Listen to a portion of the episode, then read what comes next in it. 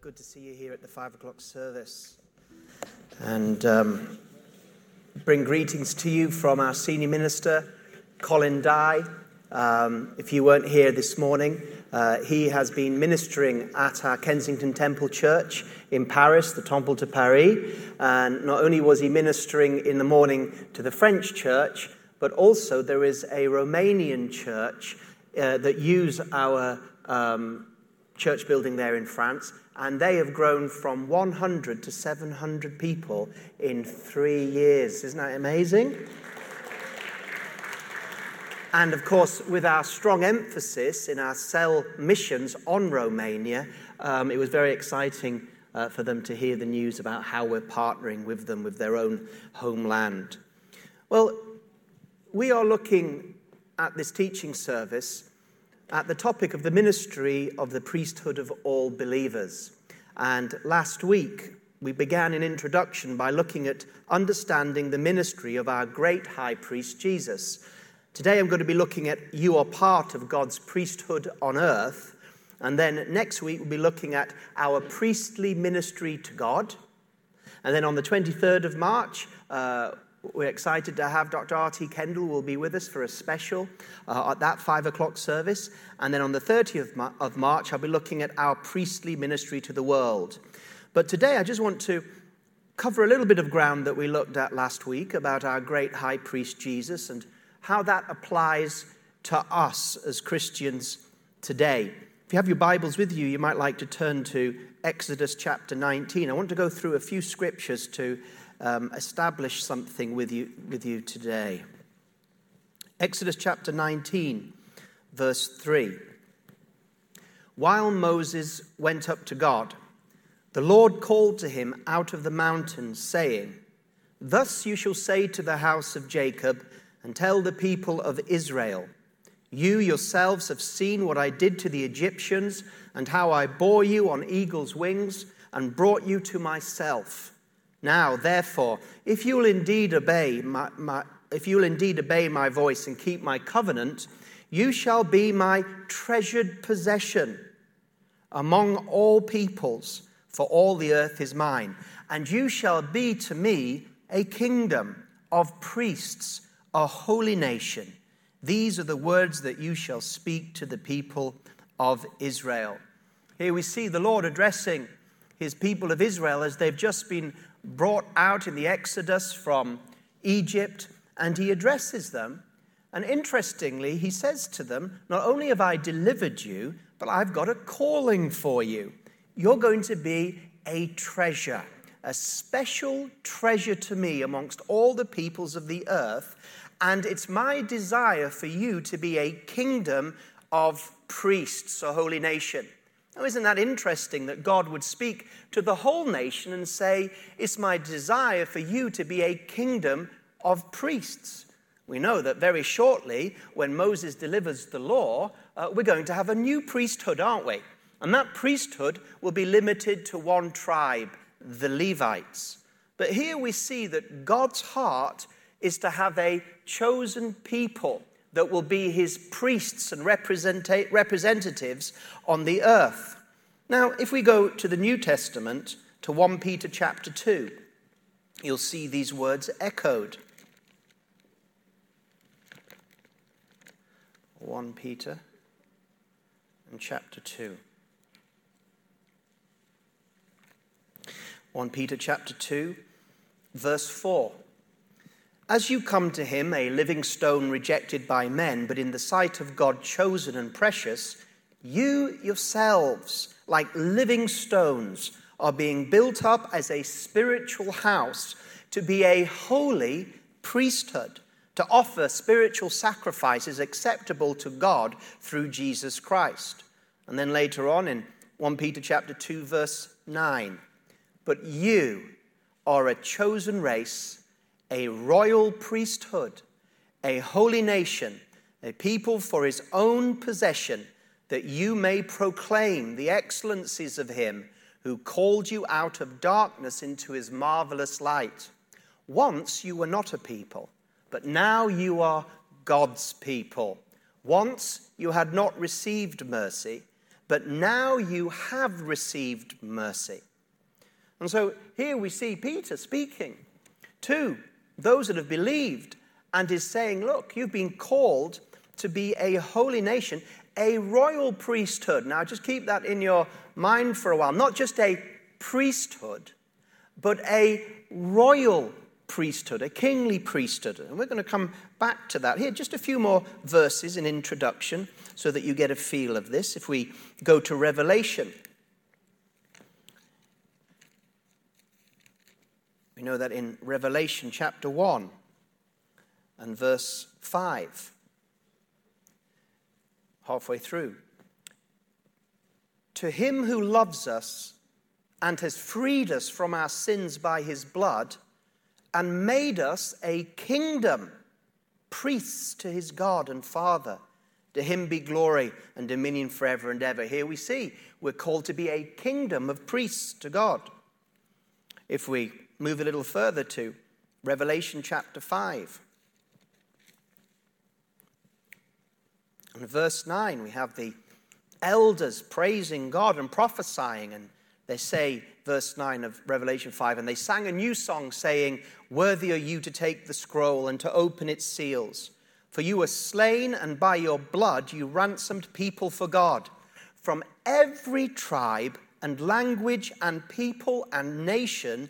You have made them a kingdom of priests to our God, and they shall reign on the earth. Isn't that wonderful? From every tribe and every nation, not just Israel, but God has brought himself a people, and not just a people. This people is a kingdom, and they are priests, and they shall reign on the earth. We've got that note again, not just priests, but kings, that ruling motif. Again, we're going to come back to that. Now, if we are called as priests, a kingdom of priests to our God, a royal priesthood, as Peter says, then what kind of priesthood are we called to? Are we called to become Levites?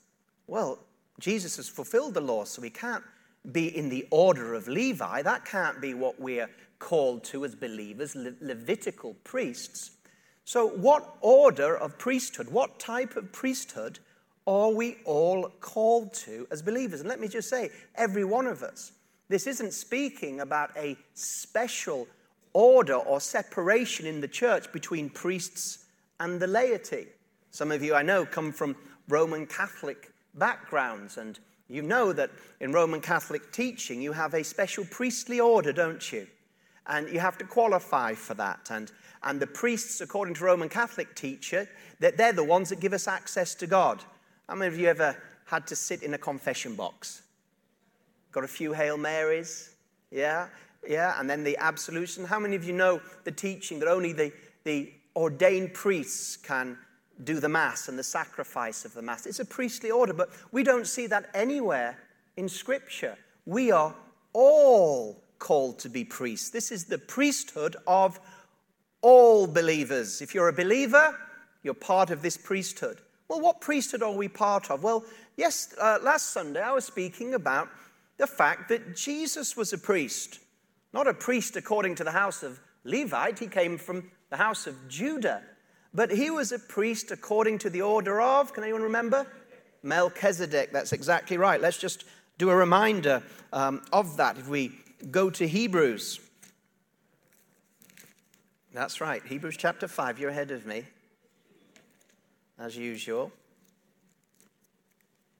Hebrews chapter 5.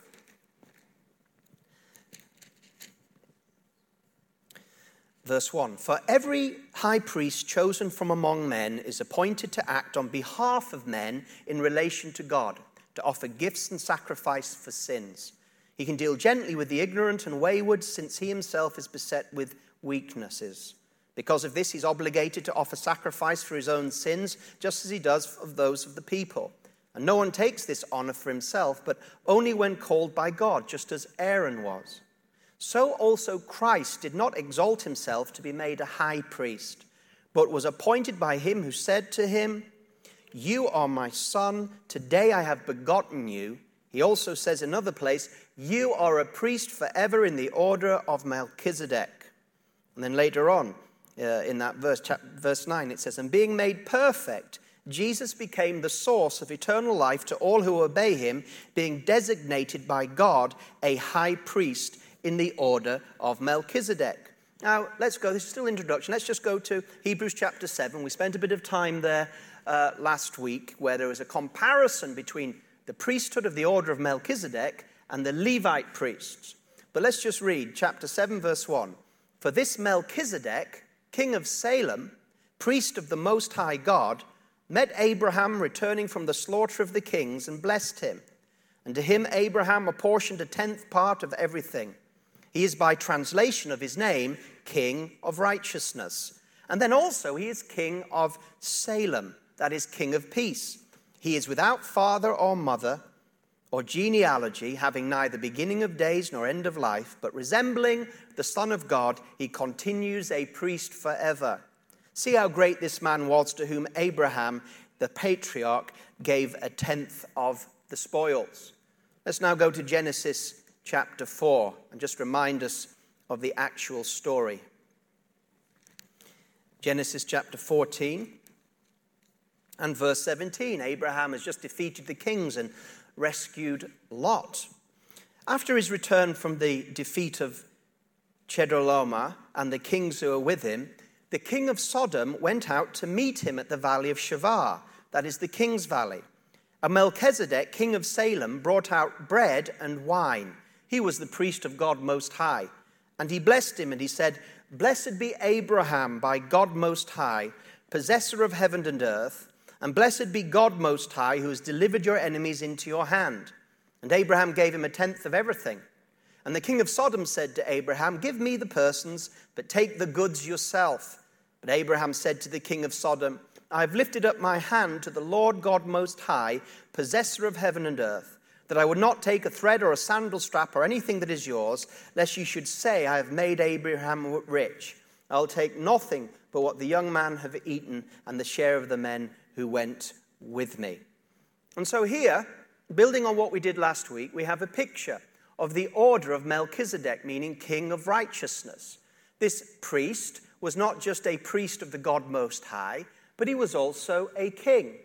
He was also the king priest of Salem, or Shalom, which means peace, which is actually the place that would become Jerusalem. And so here is a different picture of a priesthood that we are part of.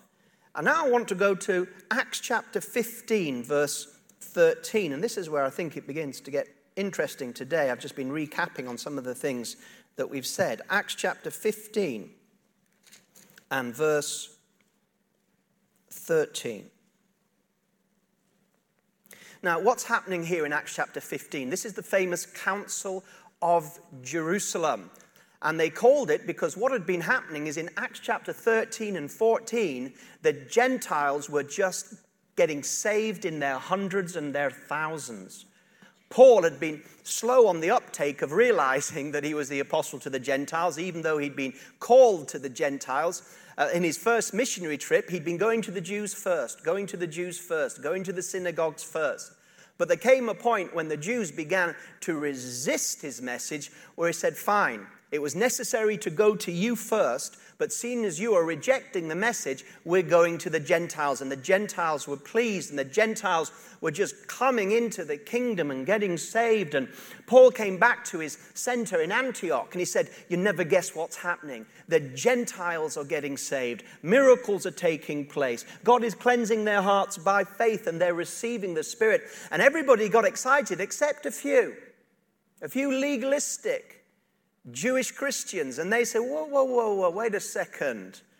Well, if these Gentiles have come into the kingdom, then they have to be made disciples by following the law of Moses. We need to circumcise them. They need to start eating the right meats, kosher meats, and they need to follow the law like we've always followed. That's what makes you a Christian, they said.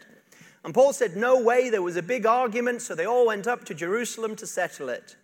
And Peter, one the day when he spoke about his experience when he was the first one to lead the Gentiles to faith. In fact, when he was preaching, He didn't even have chance to make an altar call. They were believing God was cleansing their hearts by faith. How did he know? Because then the Holy Spirit came and baptized them in the Holy Spirit, and they began to speak in other tongues, and, and that convinced them. And they said, Well, what should we do? We can't withhold the baptism of water from them. Look, they've received the Holy Spirit just like us. Therefore, God must have cleansed their heart.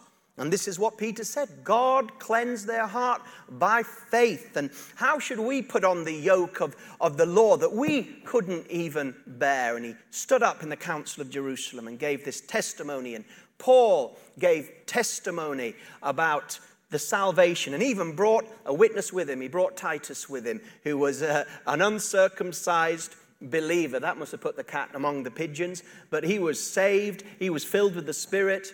And then James, the half brother of Jesus, summed it up. And this is important why I, I, I, gave that little introduction. Verse 14, and uh, James says, Brothers, listen to me. Simon has related how God first visited the, the Gentiles to take from them a people for his name. And with these words of the prophets agreed, just as written, After this I will return. Now pay attention very closely. After this I will return and I will rebuild the tent of David that has fallen. I will rebuild its ruins and I will restore it. And the remnant of mankind may seek the Lord, and all the Gentiles who are called by my name, says the Lord, who makes things known from old. So therefore, my judgment is that we should not trouble those of the Gentiles who turn to God.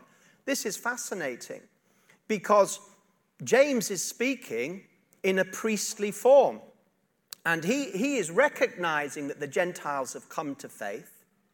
And the big question is should the Gentiles come under the law? Should they come under the law? And James says, This is what was prophesied by Amos that I'm going to rebuild the tent of David and that the Gentiles are going to be called by my name. Now, what is the tent, or some translations say tabernacle, of David? Well, the actual Greek word is tent.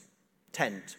And notice that James didn't say, after this I will rebuild the tabernacle of Moses.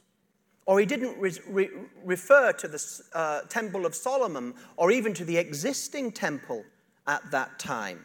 But rather, he was referring to something called the tent of David. Now, this is important for us because when we go to Amos chapter 9, verse 11, where he was prophesying from, we see a little bit more of a context here, and I'd like to read that to you.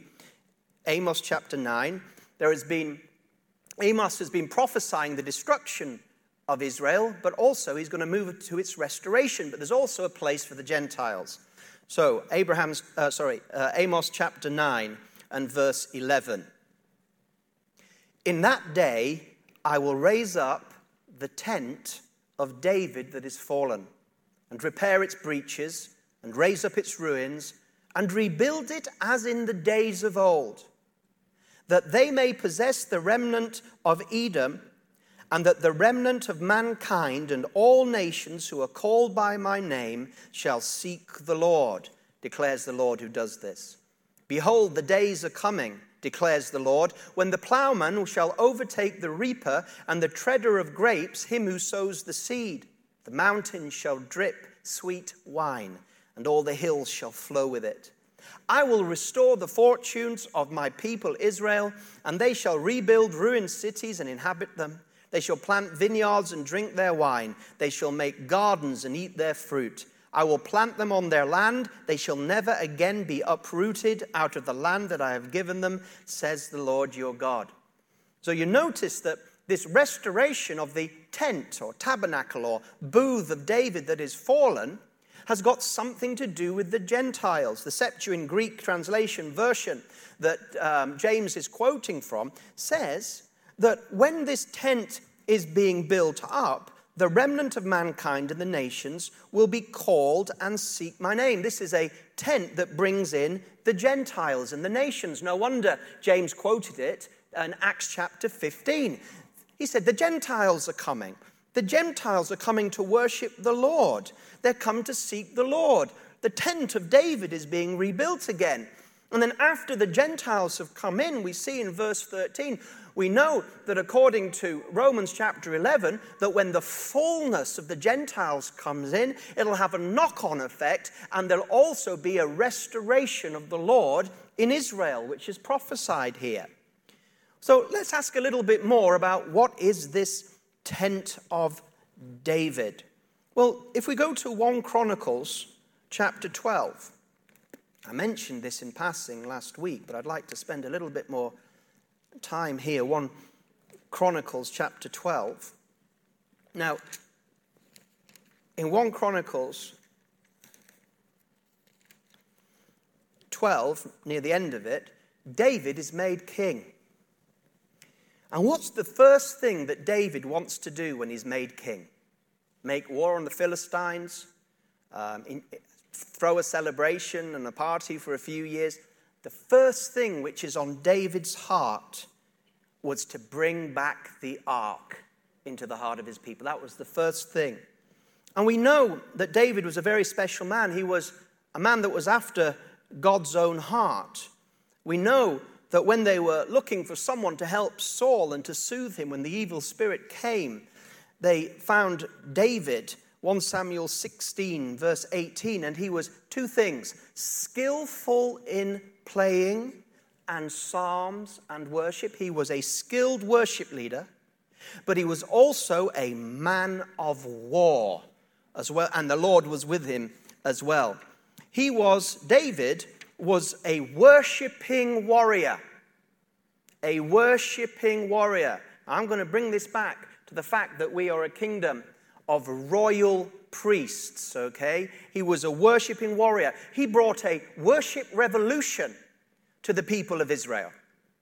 Before David, they were just going through the motions, they were, they were going according to the pattern. But when David came in, his worship was prophetic, spontaneous, inspirational. I mean, he was up on that mountain worshiping the Lord with those few sheep, praising God, worshiping the Lord, nowhere near uh, uh, any of the, the sort of Levitical priesthood. And he brought this worship wave right into the heart of his kingdom. So in verse chapter 13 of 1 Chronicles, he has his first attempt at restoring the ark to its rightful place, he believed, in Jerusalem, and it all went wrong. Uh, they get the ark and they're, they're ready to, he assembles Israel in 1 Chronicles 13 5. And they, David and Israel in verse 8 are celebrating before God with all their might songs, lyres, harps, tambourines, cymbals, trumpets. And then Uzzah puts out his hand to take hold of the ark, for the oxen stumbled. And the anger of the Lord was kindled against Uzzah, and he struck him down because he put his hand to the ark, and he died there before God. And David was offended and greatly distressed and angered with God. David was angry because the Lord had broken out against Uzzah, and that place is called Perez Uzzah to this day. And David was afraid of God that day. And he said, How can I bring the ark of God home to me? So David did not take the ark home into the city of David, but took it aside to the house of Obed Edom the Gittite. And the ark of God remained with the household of Obed Edom in the house three months. And the Lord blessed the household of Obed Edom all, and all that he had. David's purpose to bring the ark home was foiled. And he was distressed, angry, frustrated, confused, I believe because he thought he was doing the right thing. It was the first thing he wanted to do as king, but something happened to prevent the ark return. What happened? The law got in the way. You say, what do you mean the law got in the way? The Mosaic law got in the way of bringing that ark home. Why? Because a man who was not a Levitical priest put his hand out to, to steady the ark and according to the law of Moses, he had no right to touch the ark. There's also a, a secondary mes- message here that God doesn't need you to steady his ark of glory. I mean, he, he, can, he can deliver his own ark without the use of men from the Philistines, loaded with gold, and he can bring them all back and direct the cattle. You know that story? So that's a secondary thing. But it was the law that had got in the way. And, and, and I think that David was thinking, how can I do this? I'm not of the tribe of Levi. I'm trying to restore the ark to the home, but there's a problem here. I'm not a Levite. I wish to God I was a Levite. I love worshiping the Lord. I've brought a new worship wave. I've got plans to glory. I love God and I love worshiping Him. My heart's for Him. But look, look, this law is getting in the way. What else is going to happen, you know, of judgment? And he went away and he gets on with defeating the Philistines. But this desire to bring the ark back, I don't believe ever le- left his heart. Now, I can't prove this, but I think it may be so that God, in between that time of the first failed bringing back of the ark and the second time that we'll look at in 1 Chronicles 15, where he successively brought back the ark, I believe that God gave him a powerful revelation. And I believe that that powerful revelation was Psalm 110. And I wonder if you would turn with me to that Psalm 110. Powerful prophetic revelation that came to David about priesthood. Psalm 110. The Lord says to my Lord, Sit at my right hand until I make your enemies your footstool. The Lord sends forth from Zion your mighty scepter. Rule in the midst of your enemies. Your people will offer themselves freely on the day of your power in holy garments. From the womb of the morning, the dew of the youth will be yours. The Lord has sworn and will not change his mind. You are a priest forever after the order of Melchizedek. The Lord is at your right hand. He will shatter kings on the day of his wrath. He will execute judgment amongst the nations, filling them with corpses. He will shatter chiefs over the wide earth. He will drink from the brook by the way. Therefore, he will lift up his head. And I believe that as he received this revelation, David prophetically saw it. True, he was not a priest in the order of the house of Levi, but I think he saw it. He was a priest in the order of Melchizedek, just like we are as believers. I believe he saw that. Now, later on, it's interesting, Jesus would refer to this very passage and he would say, Who were they talking about?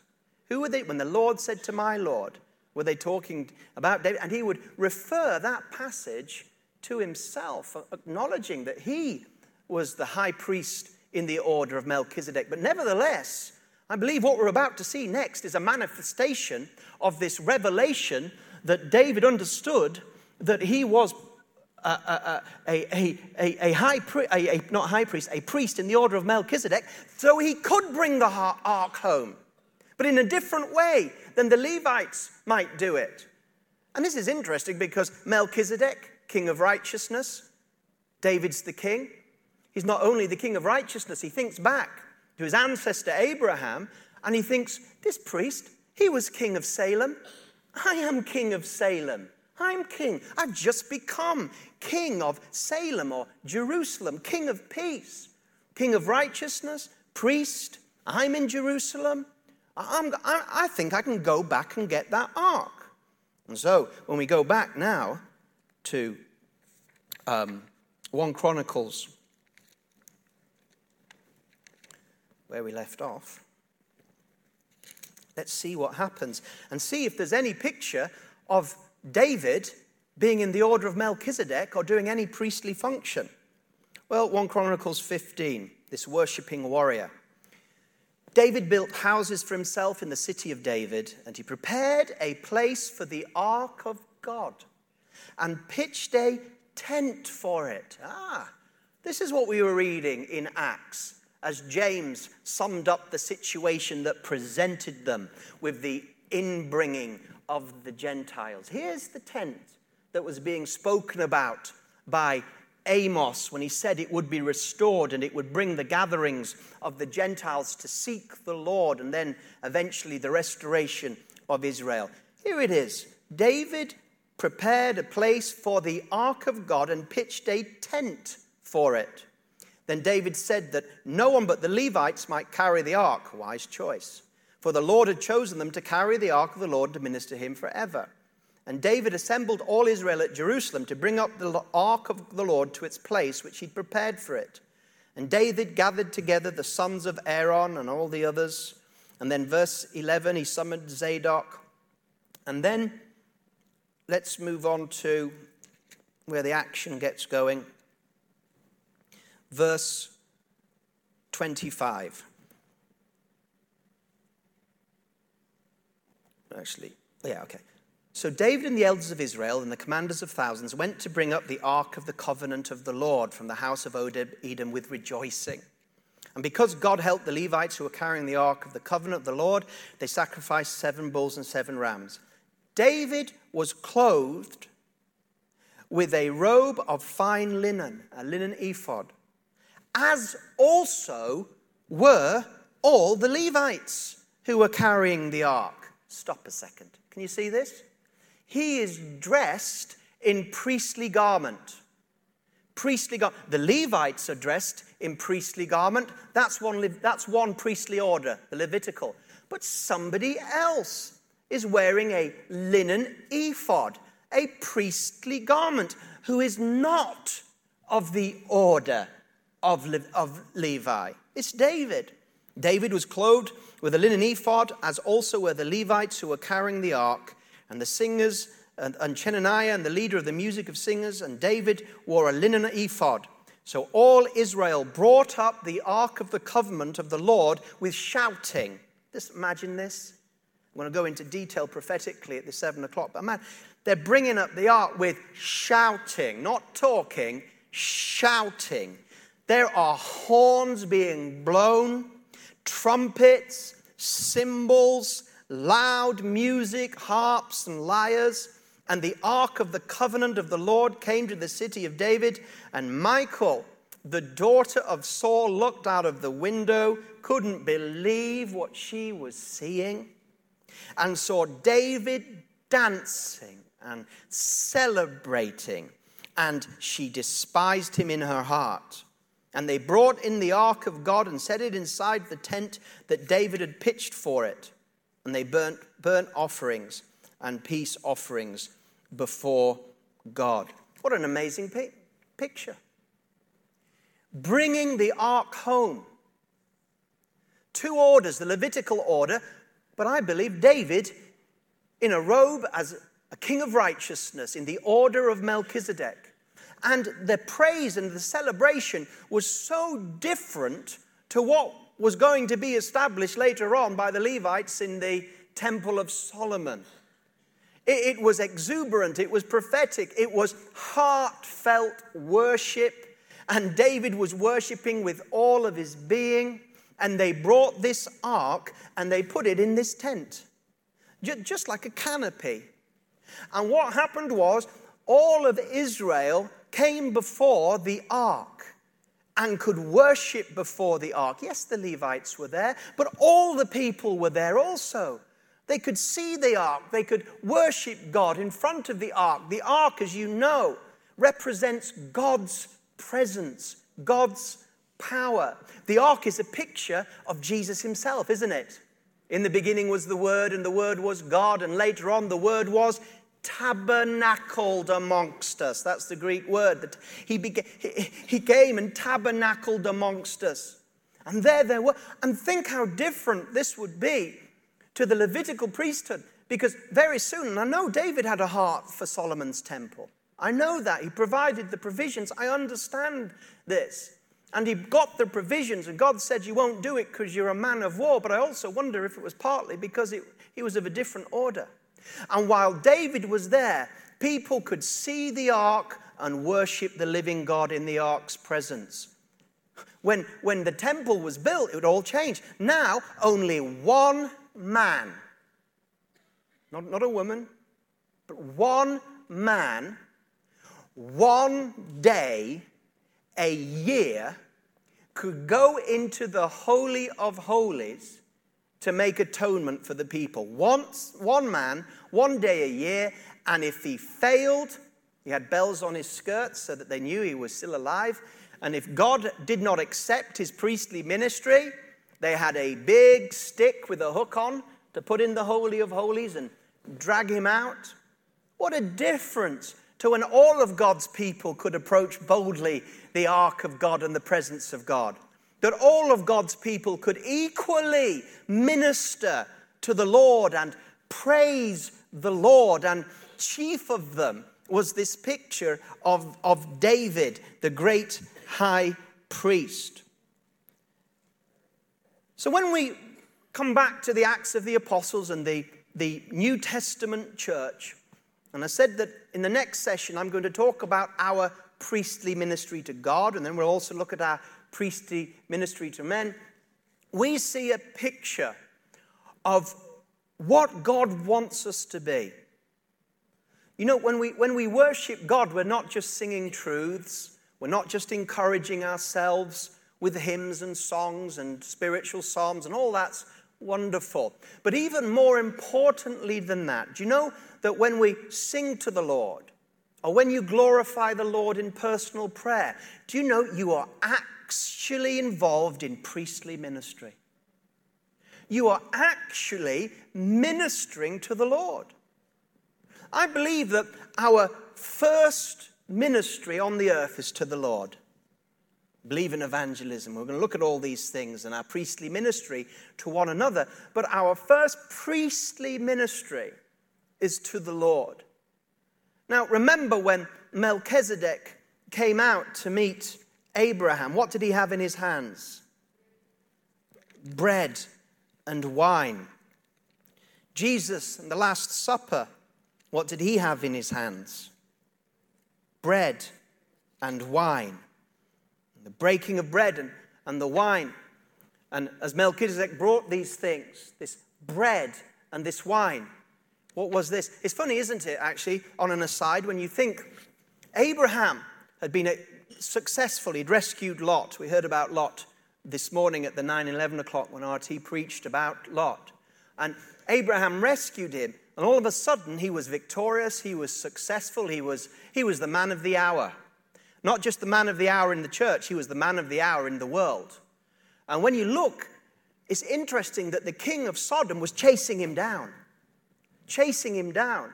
It's like his meeting with uh, Melchizedek was in between so, uh, the king of Sodom chasing him down. Then, thank God, maybe, Melchizedek got in there first and he met with Melchizedek. And then out of Melchizedek, the king of Sodom met him and made him an offer that he did refuse. Think about what's going on here. Melchizedek came and didn't offer him booty, didn't offer him money, didn't offer him the riches of the world. He offered him bread and he offered him wine. It's covenant talk, isn't it? We know what that bread is. It's the body of Christ. We know what that blood is. It's the blood shed for our sins shed once for our sins and as fresh today as it ever was when it was first shed and as powerful as it ever was a real body, a real blood. And he came with bread and wine. And Abraham said, I recognize you as my priest. There were many priests at that time, many gods. But Abraham said, You, king of righteousness, king of Salem, you are the priest of the God Most High. Many gods, but the God Most High, the one and only true God. And interestingly enough, Melchizedek gave him a name and said, Abraham of the Most High. This is powerful stuff. This is what God has done for us too. And Abraham tithed. He got some bread, he got some wine, and then zoom, in comes Sodom, the king of Sodom. He says, Wow, I like, I like, I like the cut of your your thrust. I like the way you fight, Abraham. You, you, you're a special man. I can see something's on you. There's a, there's a place for you in this world, and uh, we can do a deal. Hey, look, give me the people, you keep, you, you keep, you keep the wealth. Sodom was interested in because he was a man who was successful. On an aside, I believe that this is a picture that many high profile ministers can face in their lives, especially when God pours out the blessing. When, when suddenly, if I can use an hyperbole, they've, hyperbole, they've got the world at their feet. The media's interested in them.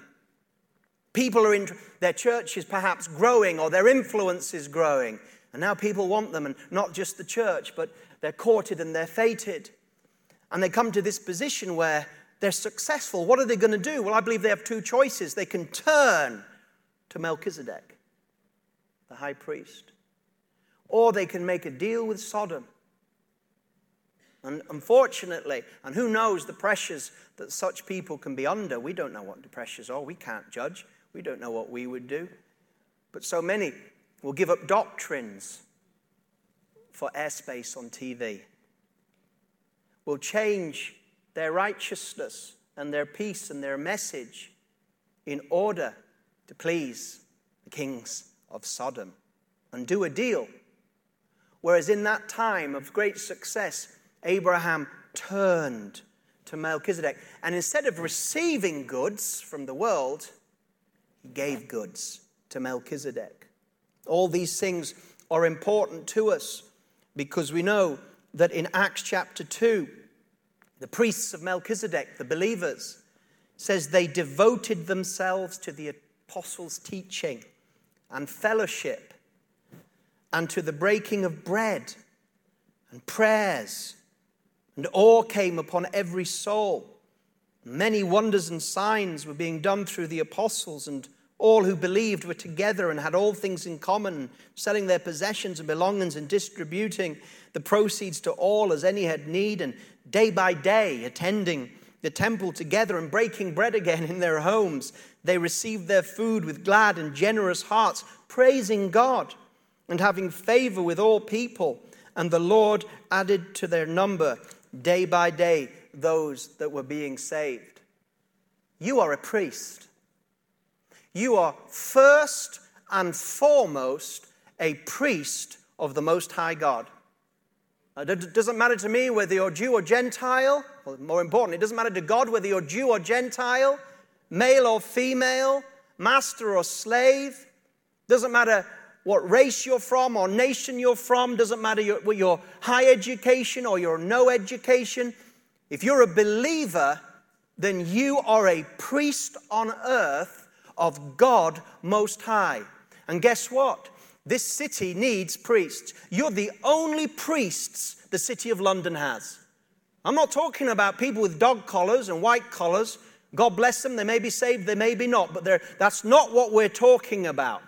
We're talking about you and I and every believer from every denomination are first and foremost priests. You know, sometimes we, we may may speak against Roman Catholic teaching, but sometimes we just replaced the priest with the pastor, didn't we? The ministers and the laity. I mean, even in our own movement, we have lay reps that vote at conference and ministerial. Do you know you're, you're all ministers of God? There's various callings. You're all ministers of God because you're all priests. The priesthood of all believers is not just about the fact that you can walk into your Father's presence by faith in the blood of Jesus anytime you want.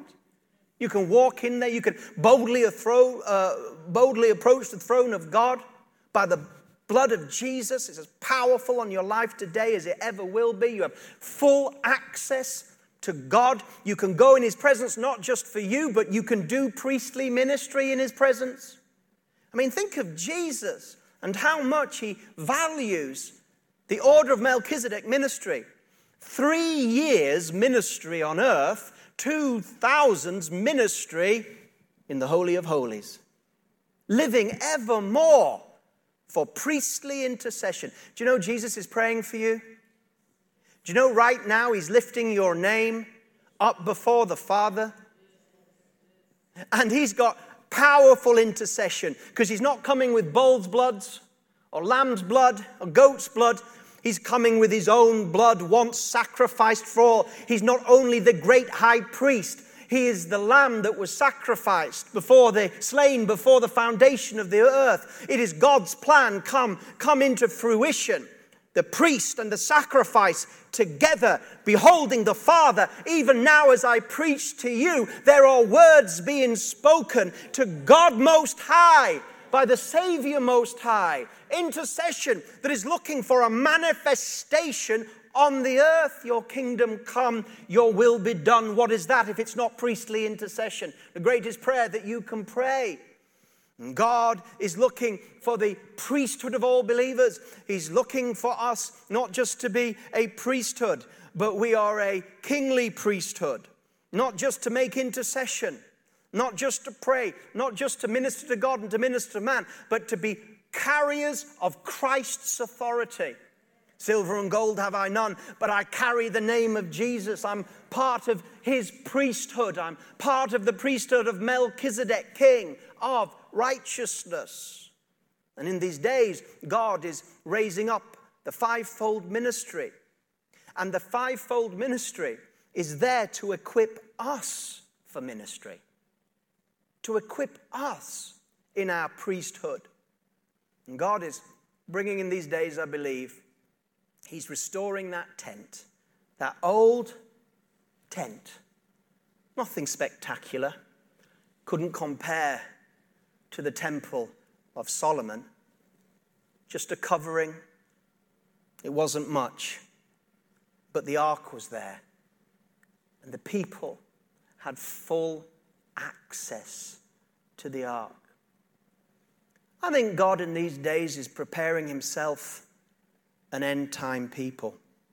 I believe that He is restoring the ministry of the priesthood of all believers. I think we're only touching the surface of what this might mean. People need us. People need us. You're their priests. You're their priests. You're, you're carriers of God's anointing when we walk with Him in fellowship. He, the Holy Spirit, He's not in some tent or some building right now. This was Stephen's point that, you know, those people in the book of Acts knew exactly what they were saying. I mean, they, they, they had the finger on the pulse of God, and nothing they said in the book of Acts was a throwaway statement. They knew exactly what was taking place. They knew exactly. James, when he said that, I mean, what an incredible thing to say. Rebuilding the tabernacle or tent of David, what a way of framing what was taking place. How he, how he just came out of that and summed up what was going on after Peter's testimony and say, This is the tent of David. My God, my God, you are God's tent. You are the temple of the Holy Spirit. God wants to fill us afresh in these days. That we carry the ark of the presence of God in our lives, in our words, in our actions, and in our deeds the greatest priesthood ever known. And God wants us to go out there and to do the works of Melchizedek, to be peace bringers, to be righteous bringers, righteousness bringers, to come with an authority that doesn't come from ourselves, comes from the Word and is affirmed by the Spirit in our lives we, are going to, God wants us, I know, I know I'm mixing things here talking about the Levites, but God wants us to lift up the bronze serpent. You remember the story?